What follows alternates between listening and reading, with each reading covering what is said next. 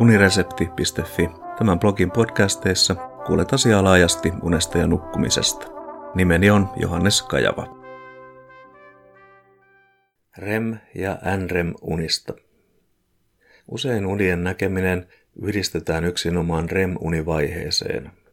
Silti unet, unen kaltaiset kuvat tai ajatukset ovat monille tuttuja myös nukahtamisen tai heräämisen yhteydessä. Tutkimukset ovat lisäksi osoittaneet, että unia nähdään rauhallisen tai syvän unen aikana. Eri vaiheissa nähdyt unet poikkeavat toisistaan yllättävällä tavalla. Univaiheista. Unitila jakaantuu kahteen päävaiheeseen. Perusuneen eli NREM ja vilkeuneen eli REM. NREM-uni on jaettu kolmeen syvyysluokkaan ja sitä voi luonnehtia rauhalliseksi uneksi. Syvimpien vaiheiden aikana herääminen voi olla vaikeaa tai jopa mahdotonta. REM-univaiheessa esiintyy nopeita silmänliikkeitä ja unen näkö on vilkkaimmillaan. Nukahtaessa uni muuttuu vähitellen syvemmäksi. Alun kevyen unen jälkeen siirrytään syvään uneen, jonka jälkeen on vilkeunen vuoro. Yksi unisykli kestää noin 90 minuuttia, jonka jälkeen kierto alkaa uudestaan. Normaalimittainen yöuni koostuu viidestä unisyklistä. Alkuyön aikana syvää unta on määrällisesti enemmän, mutta aamua kohden kevyt uni ja unen näkö lisääntyy. REM ja NREM-uni. Yleensä unet, joita muistamme herättyämme, ovat REM-unia, kun taas NREM-unien muistaminen on harvinaista. Unitutkimuksissa onkin käynyt ilmi, että NREM-unet katoavat muistista lähes välittömästi sen jälkeen, kun koehenkilö on herätetty.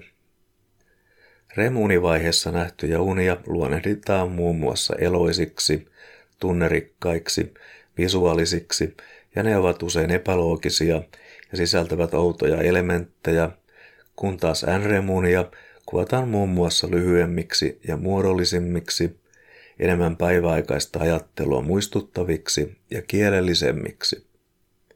Lisäksi on havaittu, että unennäkijöiden kirjalliset kuvaukset näkemistään REM-unista ovat pidempiä ja tarinallisempia kuin kuvaukset NREM-unista.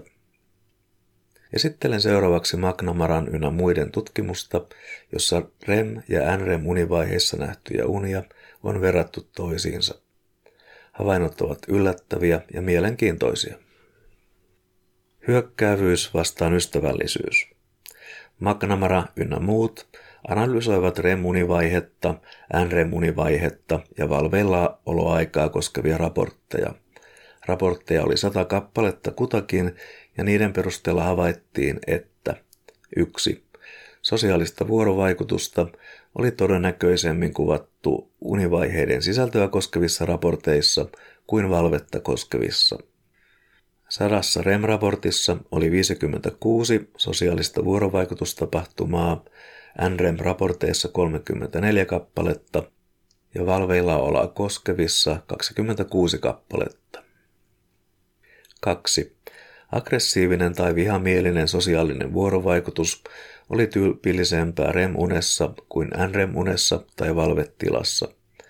Sitä esiintyi 65 REM-raportissa, 33 NREM-raportissa ja 23 valvetilaa koskevassa raportissa. Remunessa aggressiivisuus oli fyysistä neljäsosassa tapauksia – kun taas valvettilassa fyysistä aggressiivisuutta ei esiintynyt lainkaan. NREM-unissa fyysistä aggressiivisuutta oli alle viidesosassa tapauksia. Niissä REM-unissa, jotka sisälsivät fyysistä aggressiivisuutta, unennäkijä oli hyökkääjänä yli puolessa tapauksista. Sitä vastoin NREM-unissa unennäkijä ei ollut hyökkääjänä kertaakaan. 3. Unennäkijän aloitteesta lähtevä ystävällisyys oli liki kaksi kertaa tyypillisempään NREM-unille kuin REM-unille. Tutkimukset tehtiin ensin koehenkilöiden kotona, mutta tulokset säilyivät samansuuntaisina, kun ne toistettiin unilaboratoriossa. Yhteenveto.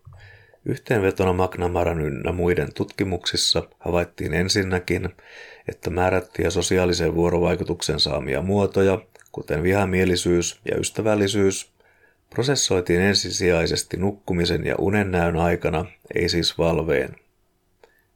Toiseksi eri unennäkövaiheet olivat erikoistuneet siten, että niissä simuloitiin vastakkaisia vuorovaikutusmalleja. REM-unissa käsiteltiin vihamielistä vuorovaikutusta ja M-REN-unissa ystävällistä vuorovaikutusta. McNamara ynnä muut toteavatkin, että REM- ja NREM-univaiheissa nähdyt unet poikkesivat toisistaan sekä laadullisesti että määrällisesti, mikä onkin kyseenalaistanut aikaisempia uskomuksia ja herättänyt uusia tärkeitä kysymyksiä siitä, minkä vuoksi näemme unia. Kiitos kuuntelemisesta ja mikäli pidit jutusta, linkkaa se unesta ja nukkumisesta kiinnostuneille.